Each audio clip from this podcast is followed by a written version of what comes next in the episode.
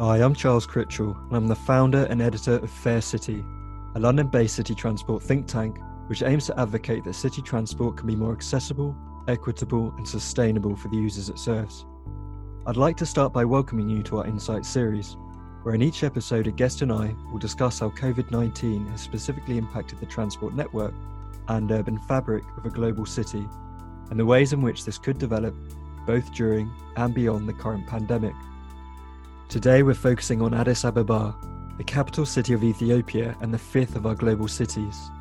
Known as the New Flower, the city has experienced rapid growth since the turn of the 21st century and has since successfully delivered big infrastructural projects to serve its modern day population of 4.7 million people. The city has strong transport, communications, and construction sectors, while it is widely considered to be the political capital of Africa, owing to its historical and diplomatic significance to the continent. I'm delighted to be joined today by Brooke Tarefa and Sebla Samuel.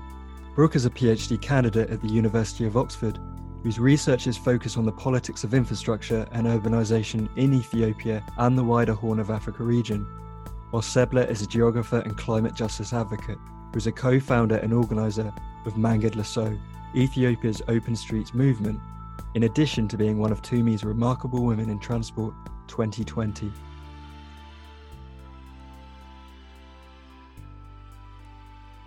Hi, Brooke. Hi, Sebla. How are you? And can you please let us know where you're joining us from?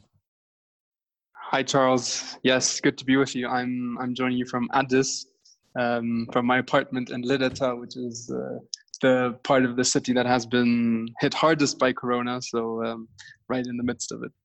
Hey, Charles. Um, thanks for having us. I'm also in Addis, in a neighborhood called Gurchola, in one of the green oases of the city. Thanks, guys. So, Brooke, can you firstly explain a bit about Addis Ababa's geography and the ways in which people navigate the city? Yes, um, absolutely. So, Addis Ababa is really sort of in the geographic center of the country. Um, you can think of it as a central nodal point uh, for any logistics network in Ethiopia, really high high connectivity. Um, while Ethiopia itself is, is the world's largest landlocked country. So Addis lies in the middle of the Ethiopian highlands, um, in a valley surrounded by mountains at the foot of um, Mount Entoto. So the city sits anywhere between 2,300 to 2,800 meters above sea level. Um, and is, is really the fourth highest capital in the world. And yeah, I mean, another central feature of the city that is perhaps important for our listeners to understand is that Addis Ababa's administrative boundaries are really its planning boundaries. What this means is that Addis cannot plan beyond its actual boundaries and that it has a, that has a set of complex historical and political reasons, um, which which we won't get into here. But to, to, briefly summarize, in 1991, Ethiopia adopted a federal system of government um, in which the country was reorganized into nine different um, ethno-linguistic regional administrations and two city-states. One of which being Addis Ababa. And so, with recent conflict around the city boundaries, the city is constrained in its outward expansion and must expand upwards. And so, we've seen, you know, increased high rises and increased density over the last couple of years. And while such constraints exist, um, there are also many opportunities. For instance, uh, 85% of the city walk or use public transport compared to 50% who use private cars. Um, of course, for many, this is not a choice, and I'm sure we'll, we'll touch on that later. But yeah, public transport sort of uh, dominates what we see on the streets big buses, mini buses, the light rail transit system, which is the first in sub Saharan Africa. These are sort of the main points that tell us a bit more about the geographic features of the city um, for people who are unfamiliar. Can you describe the ways in which Ethiopia has responded to COVID 19 and the measures which are being implemented in Addis Ababa? Sure, but before before expanding on that, I think it's important to note that I'm I'm not a public health expert and or nor an epidemiologist. So I speak here as a resident of the city and someone who's sort of observing from the sidelines. But in the last two weeks, we we have now been testing 3,000 to 4,000 people a day which for this region is quite high, obviously not comparable to numbers in Europe. Um, we have now confirmed, as of today, more than 1,100 cases and, and 12 deaths related to COVID. And in terms of the response of the government, I think two points are important to, to point out here. One is that Ethiopia only has one point of entry for international flights. So Addis Ababa Bole International Airport is really um, the only entrance point for people from abroad by plane. Um, so you have the strategic advantage for controlling your one point of entry uh, for a pandemic. Anyone who enters will have to enter through this one particular screening point. And this has been in place since early February. For instance, I arrived uh, on March 10th in Addis, um, actually the day the pandemic was declared. And I was given a piece of paper outlining where I came from, what flight, what my flight number was, what seat I was sitting on. Uh, they did a temperature check on me, and they asked me where I'm going to stay in Addis. Um, this was all sort of to ensure that, assuming the passenger next to me would test positive, that they could then sort of come back and, and make sure that they contact trace me as well. Um, so this is just to give you a sense of the level of detail um, with which the country was operating already in, in mid-February, um, when a lot of European governments and, and the US still had not really put in place adequate screening. And and I think point two is you know in Ethiopia and many other African countries and and really Asia and Latin America as well you can't really afford a full lockdown. Um, it's not feasible as there are too many people dependent on their daily wage. Um, there are too many people, individuals who depend on going out that day, finding a job on some construction site, and bringing home food. So from the get-go, the government realized that a sort of complete lockdown was not going to be an option, and that a nuanced, tailored approach with a focus on prevention was was really the only way. Um, and and now that we've seen community transmission really start, um, we'll have to see how how to continue with this approach. Um, but yeah, surprisingly, the numbers are are still not as high as we would have expected two months ago, and um, yeah, we'll have to see how how this plays out. Okay, thanks. I'd now just like to take a look at the extensive and rapid urbanization which the city has experienced in the last 20 years. Can you explain how this came about and the ways in which the city has been impacted by it? I think I'd have to start in 1991 when the sort of Ethiopian People's Revolutionary Democratic Front, the EPRDF, came to power after 15 years of uh, communist rule by the military junta called the Derg. During the Derg, public investments really focused on rural areas. Um, there was a mass villagization program in the 70s and 80s where they clustered households into villages to provide access to services on the one hand, like education and healthcare, but also to ease surveillance and expand control, control structures. So largely, you could characterize the late 70s and 80s as relatively slow years for Addis expansion and a focus on urban areas more generally. Urbanization dynamics that we've seen now are really the product of the EPRDF uh, coming to power in the early 90s. Um, although they themselves were focused heavily on the rural masses and less on cities, you did start to see massive changes with the turn of the millennium. What is important to mention here is uh, also that the government, after the 2005 election, started to articulate its vision of a developmental state. In other words, this was an emulation of the East Asian tigers of South Korea, Vietnam, Taiwan's developmental trajectories of the 70s and 80s. Um, and this entailed massive investments in basic infrastructure, expanding road networks, power generation, and transmission lines, and later growing the focus on manufacturing. And so the former Prime Minister uh, Meles Zenawi's view was that the state shouldn't just sit around as a night watchman, but really actively guide uh, a sort of nascent private sector. And so this rapid urbanization of the last decades is really an outcome of this shift in ideology. And, and, as mentioned, I think the 2005 elections were a really main trigger for, for the ruling party, which, which lost the city administration. And that's when you started to see um, heavy investments in the city itself uh, with the aim of gaining legitimacy through what they called performance, you know, gaining performance legitimacy by really performing visibly, uh, investing in infrastructures, and providing tangible reasons for people to vote. Um, and what better way to do that than infrastructure investments in housing, transport, and, and electricity? So they set up the, the condominium housing schemes uh, with the aim of building 400,000 affordable social housing units, um, you know, in 2005, 2006. Um, the term condominium here might be misleading for your for your international listeners. You know, this is social housing and not sort of Miami beachfront condominium style that we're talking and and also the investments into sub-Saharan Africa's first light rail transit um, and many other urban projects really have transformed the city's facade in the last 20 years. And of course, you know, with an increased uh, youth bulge, with people coming into Addis as the sort of central spot for urban rural migration, given that it's really the only major city in Addis, uh, in Ethiopia, excuse me, it shows that you know the investments in the city center are really dramatically needed still to this day. Can you now provide an example of how a big infrastructure project has shaped the city and how it was able to be successfully realized? Sure, I think I think a good example, a visible one, one that every resident of the city has sort of felt would be the light rail transit, built uh, and constructed between 2012 and 2015, and has been operational since.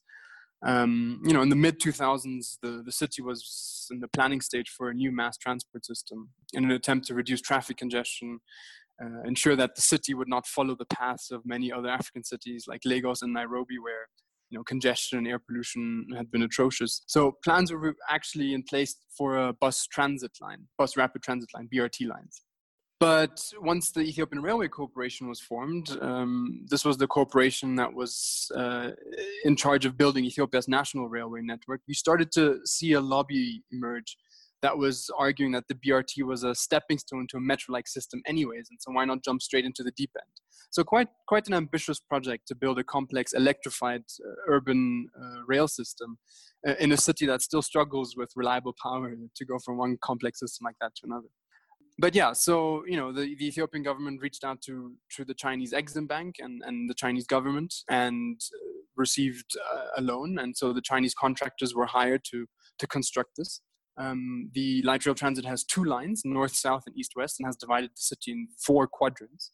Um, it has an average uh, passenger volume of three million per month um, at the height of its operations. But what we've seen uh, we've seen that reduced during COVID, but also we've seen that reduced before. You know, the, the whole system in 2015 started with 41 wagons, and this was at some point reduced to 29 because of basic issues like a lack of foreign currency to import spare parts.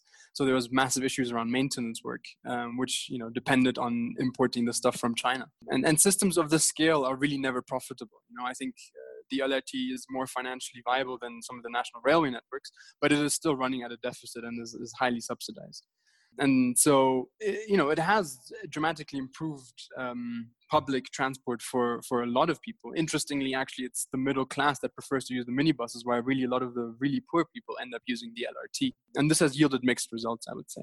So yes uh, on the one hand you have this in place for people to use often uh, and and on the other hand you know there there are still a lot of issues around last mile connectivity um, connecting to other city systems that that will have to be worked out over time. So you know, as as Paul Edwards said, uh, you know, infrastructures like this seem both all, an all-encompassing solution and an omnipresent problem, indispensable yet unsatisfactory, always already there yet always unfinished progress and work. And I think that really encapsulates uh, some of the big projects in Addis. Thanks. And you touched upon partnerships between foreign investors and the government there. And I now just want to take a look at the governance of the city and how this impacts the urban realm. Can you therefore explain the different governance structures of Addis Ababa and how this has informed the city's urban form? Absolutely. So obviously, like any city, we have we have the mayor, which is the sort of executive branch of the city administration. Um, you know, and the city is divided into ten sub-cities, where you have subsidiary administrations which deal to the day-to-day issues around land, water, and electricity. Beneath that, you have 118 um, woredas, which are sort of your local councils or neighborhood associations, if you will, which are much smaller units. So that that's really a very granular nature of um, the administration, uh, where people have access to the state in their own neighborhood, um, which which also helps with things like disseminating information, etc. So that's the sort of vertical layout of the administrative landscape. When we think horizontally, the city has its sectoral bureaus: transport, finance, housing, and the heads of these bureaus, together with the mayor, form the city's cabinet. Um, beyond that, each of the sectors has its own clusters of actors, which which I won't list here, but just to give you an example of just the transport sector, you have the Transport Bureau, the Traffic Management Agency, the Transport Programs Management Office, Addis Ababa City Roads Authority, the Traffic Police, Federal Transport Authorities, Ethiopian Railway Corporation, and and so on. I could go on. And, and what you notice here is that there's a mix of federal and municipal level agencies that have to work with each other in the city space with different mandates, budgets, and, and political clout, which creates a, a lot of tension on how the city is run. This imbalance of power between uh, sort of different government institutions really shapes how certain projects are, are rolled out. And uh, the LRT system I was mentioning earlier was a federal project that was imposed onto the city. And a lot of the tensions between city planners and sort of the federal government became very evident in that project. So, you know, the administrative landscape does shape how the city is rolled out and how urban planning takes place. So, you've just explained a bit about the relationship between the city and the federal government, but perhaps you could now touch upon the relationship between the city government and the regional government, which has also been a source of tension in recent years. Yeah, um, that's a good question. You know, when it comes to Addis Ababa, it's it's not just the capital of Ethiopia or the seat of the Addis Ababa city administration, or you know even the seat of the African Union as as a sort of political continental entity, but it's also the seat of the Oromia regional government, which is the biggest region in Ethiopia that surrounds Addis Ababa and the city administration of Addis Ababa is not like city administrations of other cities in Ethiopia that are subordinate to their regional governments. You know, for example, a city like Bahir Dar in northern Ethiopia is a city administration that sits underneath the Amhara regional administration. In the case of Addis Ababa, you have both the city administration on the and the Oromia regional administration sort of sits equally. Um, you know, because Addis Ababa is a city state and as seen as one of the 11 regional administrations in Ethiopia. So the city administration is really in charge of what happens within the city, while or Oromia region um, and its administration is in charge of what happens beyond the city's boundaries. But you know, at that boundary, there have been some tensions regarding planning boundaries and land questions, which which we won't get into here. But um, it's important just to reiterate that you know, Addis Ababa's planning boundaries are hard and they're strict and they're along its administrative boundaries. And so the city is constrained in its outward expansion and has to focus on densifying its its sort of housing areas and um, thinking upwards instead of horizontally. In addition to the city's own governance structures, there are a range of international agencies vying to influence the city's urban agenda. Can you tell us a bit about this and whether you believe that foreign intervention is ultimately helping or hindering the development of the city? Yeah, I think Ethiopia generally sees an onslaught of, of international development actors non-governmental organizations and, and foreign consultancies um, intervening in an attempt to sort of support city systems in their planning and, and implementation phases. Um, I've spent some time with city officials and architects in the city, and they often describe to me that, of course, international actors bring experience and expertise, which is highly valued um, in Ethiopia. But, but often these actors themselves are not coordinated. So, for example, NACTO might do a project on cycling lanes with the city administration, but three years later, a different organization comes and sort of starts from scratch without building on some of the conceptual work and local experience that already exists. And so, a big issue for international actors beyond their own lack of coordination with each other is is also um, a high turnover of staff in the city administration. You know, we see on a monthly basis high-level city officials being replaced, moving on, changing jobs, both for political reasons and I assume to to also ensure that uh, nobody gets too comfortable in their role. You know, perhaps the city leadership thinks that they need to rotate all the time to ensure that everyone uh, is kept on their toes. And, and I think this rationale of constantly moving people around is really an unfortunate element of how how Addis is run. Um, and is not just frustrating for international agencies, but also for you know local planners themselves who see their own leadership every year change with new visions, new working patterns, that makes long-term planning, you know, five, ten-year plans and consistency among those plans very, very difficult. And yeah, again, we've seen the latest head of the planning commission uh, change jobs after just a year. So these are concerning, uh, I, I think, elements not just for international actors, but also for the city administration itself. Thank you, Brooke. And we're now going to be joined by Sebla as we turn our attention to how people use urban space and how people travel around the city. So, Sebla, we've spoken about how top down and third sector governance is shaping the city. But can you now explain a bit about how the city operates at grassroots level, especially how and why the city's residents appropriate urban space? Yeah, definitely. Um, I think it's important to note that the in- informal economy in Ethiopia and in Addis Ababa is a massive part of city life. And that means that much of the work happens on the street, whether it's shoe shiners or street vendors selling fruits or vegetables or coffee or tea or day laborers doing construction work.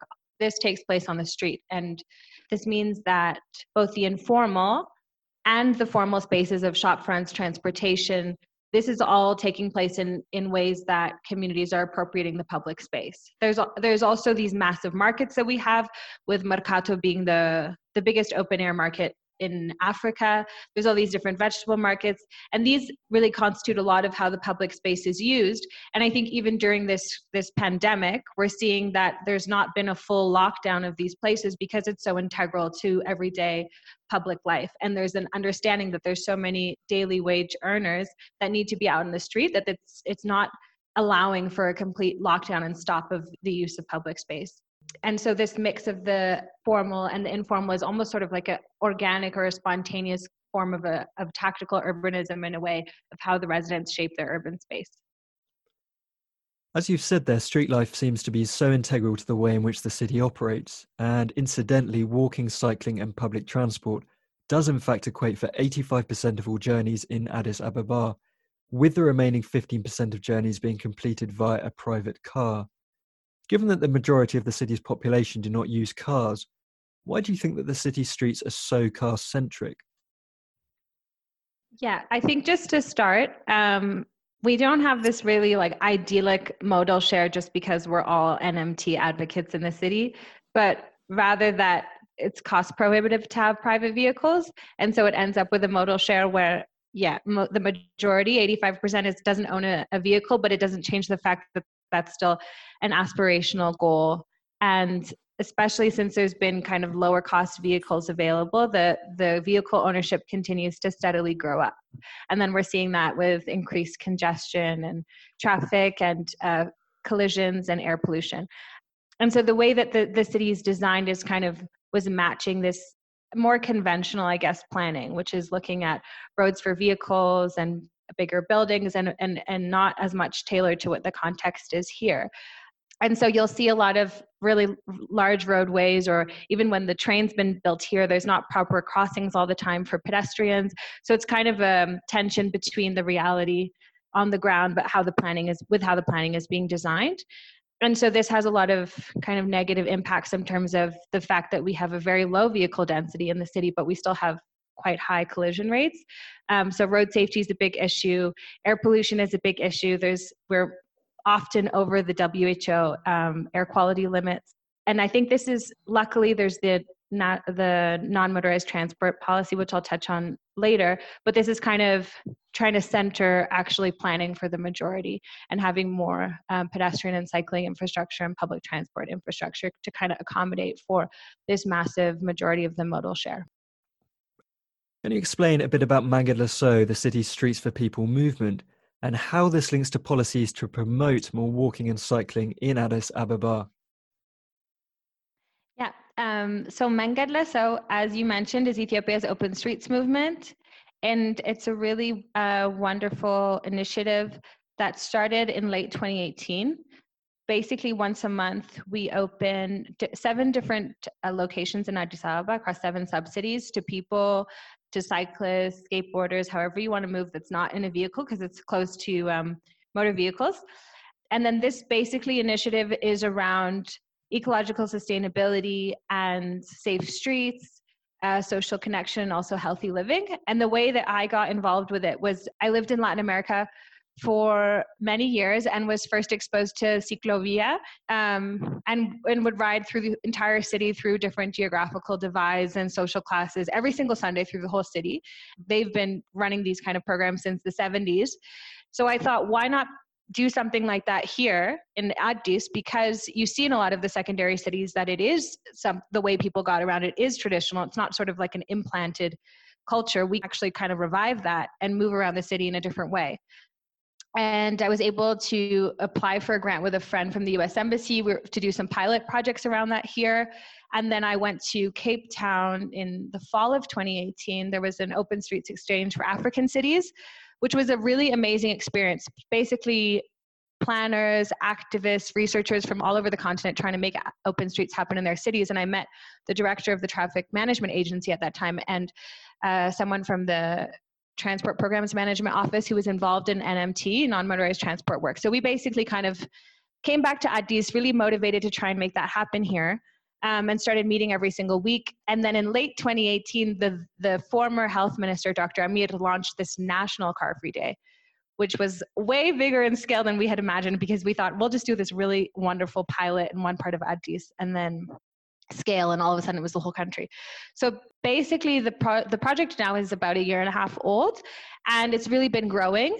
It take it's taken place in different cities in Mekelle in Bahir Dar and Jimma and the idea actually in March it was going to be national in every single region of the country but had to be postponed because of covid. And the way it kind of links up with with policy and things because for us it's not just a, a monthly sort of festival or anything. We want to influence how it changes people's behavior and also how the city is planned. Kind of links up with the city's non-motorized transport plan, which is a decade long until 2028 and wants to put in massive um, pedestrian infrastructure around 600 kilometers in the city and 200 kilometers of cycling infrastructure and kind of increase the modal share of active mobility in public transport and, and decrease the movement of private vehicle owners.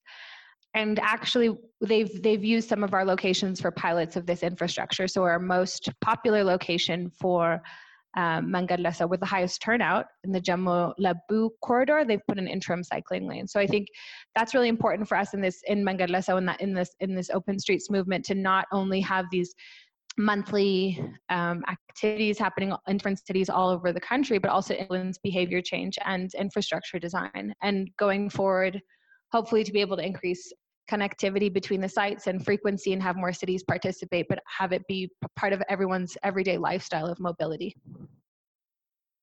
As we mentioned earlier on, despite the fact that 85% of journeys are not made by cars, the number of those who cycle are very low in comparison to those who either walk or take public transport. Can you explain why this is and whether you think cycling has a bigger role to play in the future of the city? Yeah. Um, so if you go to a lot of the secondary cities in Ethiopia, that's actually still how many people get around is is by cycling, and I think that's that's changing a lot because of the advent of the we call it bajaj here or tuk tuk or rickshaw. That's that's really exploding in the secondary cities, and it's being used as a taxi service, and it's really changing mobility in secondary cities. They're mainly banned in um, Addis Ababa, but you still see them on the outskirts but I think it's important to, as you look at spatially the design of the city, it's it's not very welcoming to cyclists. It's you have these really large vehicle lanes, very wide, where you have if there's not traffic, the vehicles are going at a pretty steady speed and there's not any divided sort of lanes or infrastructure for cycling. And a lot of the secondary roads still require maintenance. So it's not the ideal circumstance to be cycling from A to B. And I think those who do have the exposure when they're younger, it's more seen as a recreational activity rather than a transport or, or mobility mode. Um, so even if children are learning when they're younger, that this is not taken up in the future, and that and then there's also the, the way that public transport um, moves around the city is it's very ad hoc where you pick up or get off any sort of minibus or anything. You just call out where you'd like to get off. So it's very also unpredictable if you are cycling by that to, to be safe in that circumstance. And also the air pollution levels are quite high. So it doesn't it doesn't really create an ideal circumstance to be cycling. And then those that you do see, it's more men, young men who are cycling. But the but the circumstance and the for cycling in the city is really precarious but with the non-motorized transport strategy this is really kind of aiming to change. They they want to have increased percentage of cyclists in the city but also equal split across genders.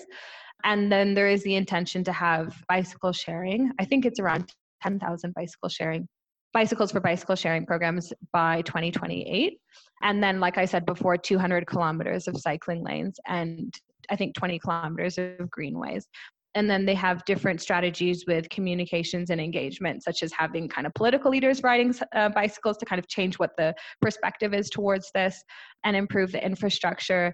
And i think if if it's connecting with mangadla so i think this can be an opportunity for people because we do have um, stations where people can learn during mangadla so that that can also create just individuals or groups that are more willing to use that as a form of getting getting places and not just something recreational You've spoken there about some of the barriers and the challenges which those who cycle in the city must contend with. But do you think that there's any scope for de incentivizing this limited car use and in turn further incentivizing cycling via subsidy schemes or something similar? Mm-hmm, definitely. And currently, we have really high taxation on on private vehicles.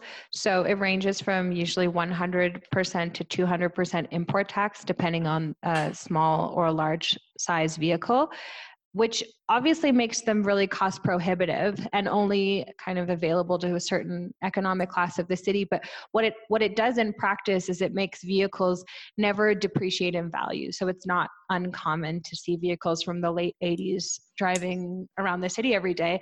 But also this means that um, the quality of the vehicle, the air pollution that it emits is, is really toxic for the city. And so I think kind of it would be important to sort of flip those incentives so that we're not kind of overfilled in the city with with old polluting vehicles, but also have sort of incentives for uh, public transportation and also bicycles and to have that more readily available. So we can kind of encourage a modal share that continues on the trajectory that we have now but ensures that it's of good quality so we can now turn to health and the environment and as you did briefly comment upon the air quality levels in the city could you now explain the city's position on climate change and why this is important for the future of both addis ababa specifically and the country more broadly yeah, for sure. I think just to start, I want to just in the importance of climate justice mention that as a continent, Africa has such a minimal carbon footprint. I think it's between 3 and 4% of global emissions. So, because of this, the kind of continental aim, and same for Ethiopia, is focused more on climate resilience and adaptation rather than mitigation and um, emissions reduction. And so we have this really ambitious goal and tar- target for the whole economy in the country, which is to reach middle income status by 2025 while maintaining a green economy. So this is kind of aligned in the country's first and second growth and transformation plan, which guides like the economic framing of the country, and also the climate resilient green economy strategy, which highlights pathways for climate resilient and low emissions development for key sectors. And then specifically for Addis Ababa, there's a climate action plan that's being developed, and it kind of aligns with the Paris Agreement that it would be a carbon neutral city by 2050. And then the interim target is by 2030, it would reduce its business as usual emissions from 2010 by 64%. And then within the strategy, the climate action plan, they have different sectors around energy, around transport, around waste, industry, and the last one is agriculture, forestry, and land use change. But the, the focus ones are those first three energy, transport, and waste. Um, and so for the mitigation sector, they've, they've done these different emissions inventories for the city from 2012 and 2016. That one's being finalized. And so for energy, they're looking at buildings and also heating and uh, the way we cook food with charcoal, wood, kerosene, all these trying to switch these to renewable sources or have energy efficiency, etc. Transport, looking at what are our current emissions, how can we switch these to electric mobility or mass transit or non-motorized transportation, and then with waste, kind of reducing the amount that we send to landfill or including more yeah waste reduction composting um, and then at the very end perhaps if we don't reduce it all kind of landfill better landfill management things like this. So that's a big component of the mitigation um, of the climate action plan for the city. And then the resilience component is is more seeing okay what are the predictions for for rainfall how is this going to affect flooding in the city or temperatures and you know in the instances of drought? And then from that developing specific um, kind of climate actions that can take place and and what are the the sectors that can take those on? So assigning if it's related to transport the transport agencies that can kind of carry them out and have developed these memorandums of understanding with the different agencies. So C40s carried that out with the Environmental Protection Authority, which has a much longer name now, but that is the, the crux of the name. And I think just just as a city that is massively growing and as the second most populous country on the continent, it's really important that we are thinking about about climate adaptation. And although you know we're still a, a rural society, kind of having our eye on the city that everyone's moving to here and making sure that you know we have these months coming up where it's just pure rains how are we adapting are we are we like trapping or capturing rainwater so that we can carry this over through the dry months or just kind of really thinking in a dynamic way to make sure that we're resilient as the as the climate changes regardless of the fact that we're not the main contributors of its change so you've just described some of the ways in which Addis Ababa plans to embed resilience into its practices with regard to adaptation in the face of climate change. But I'd now like us to consider whether the pandemic has affected the production of goods and the resilience of the city's supply chains.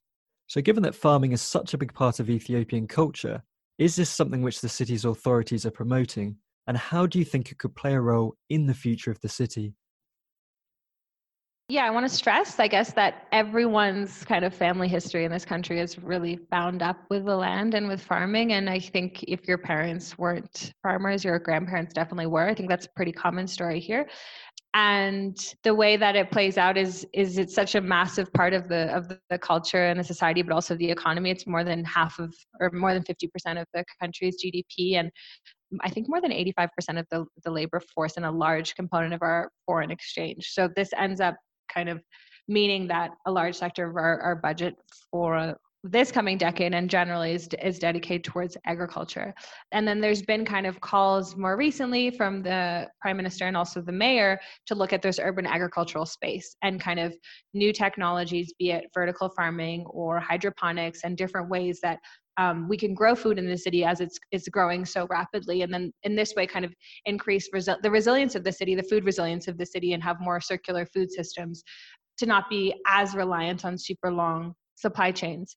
I mean, there's a lot of different initiatives that are kind of focusing on urban food, and I and I know that currently land in the city is also being allotted to young entrepreneurs to to develop that land for urban food production. Um, and there's a lot of media around it and calls for proposals and looking for workers. So I think it's currently burgeoning. There's an urban agriculture commissioner so that's i think a space that can really take off and i think there's a lot of potential of like where it could be used be it um, rooftop gardens or community gardens. There's a organization called food secure africa and they do school gardens. So there's a lot of potential for that to kick off and it's being kind of embraced with city administration as a space to to have more resilience and also connects with the city's action plan. And finally, Ethiopia and the city of Addis Ababa have made great strides towards modernization in the last two decades which, in part, appears to be driven by an ambition to lead competing African countries. So, how optimistic are you for the future of the city in becoming more accessible, equitable, and sustainable for its inhabitants? I think from the perspective of mobility and the kind of transformation I've seen with Menged I'm super I feel positive, I guess, about what the what the possibility is of having more equitable forms of moving around the city. And I think I've seen that from the struggle we sort of had at the beginning to kick this off to how popular it's become and how much the community is demanding for more and also how it's changing people's mindsets and the planning. So that gives me a lot of hope. I think in terms of infrastructure and planning, I would love to see a lot more mixed use, mi- mixed income homes and like a more preservation of our heritage and historical buildings and to make it feel like we can maintain sort of a urban cohesion that allows for mixed social classes and backgrounds to kind of coexist in the city and that we don't have any divides by economic classes. And i think it, that needs to become a and and stay a central part of how we plan the city so that it's for everyone. I think i think from my end it's sort of um, pessimism of the intellect and optimism of the will, if, if, you will. um, since you know, since the new administration came in into power in 2018, I think we're seeing a different urban form take shape. You know, there's a shift in emphasis uh, away from pro-poor investments focused on social housing, electricity, and accessible transport to high-end real estate projects like La Gare, which is an built by an Abu Dhabi-based um, real estate company targeting you know urban elites, the diaspora, and tourists. Uh, you know, we're talking about five-star hotels, uh, grand malls. Um, you know, palm trees lavishly tucked in between water fountains. You know, that's sort of the urban uh, imagination that's currently taking hold. And um, you know, we've also seen a new urban investment in a, in a riverside scheme called Beautifying Sheger, which is intended to increase urban land values and to generate revenue. So I think you know we're, we're currently creating elite enclaves in Addis, and that makes the city a lot less accessible and very expensive to live in. And, and so in that sense, I'm not optimistic. What what does make me optimistic is the fact that uh, you know over the years we've built a sort of young climate conscious a professional generation of urban planners and architects um, that are really aware of the importance of heritage, maintaining the existing urban social fabrics, and maintaining our modal shares. So, you know, those people give me hope in talking to them and their engagement and their activism. Um, and I think that that you know, if if we have the right leadership in place that sort of listens to this professional group of individuals, we we would better shape our urban planning, and and that gives me some hope. But I'm not blindly optimistic. Thanks, Brooke, and thanks, Sebla I think it's just worth pointing out that that's been a really comprehensive overview, and that, as with most other cities, there are inevitably challenges ahead, but also genuine opportunities for developing the city beyond the current pandemic in the interests of its inhabitants. So, thanks again for joining me. Wonderful. Great. Thanks, Charles. Thanks for having Had us. so much fun. Fantastic.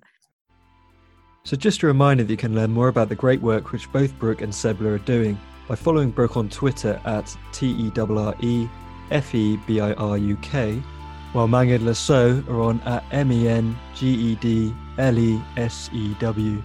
I'd like to thank you for joining us, and if you did enjoy today's episode, please do take the time to leave a comment, tell your friends, and of course, please do subscribe. Finally, please join us again for our next episode, where we'll be taking a look at how another global city is responding to the transport, urban, and environmental challenges posed by COVID 19.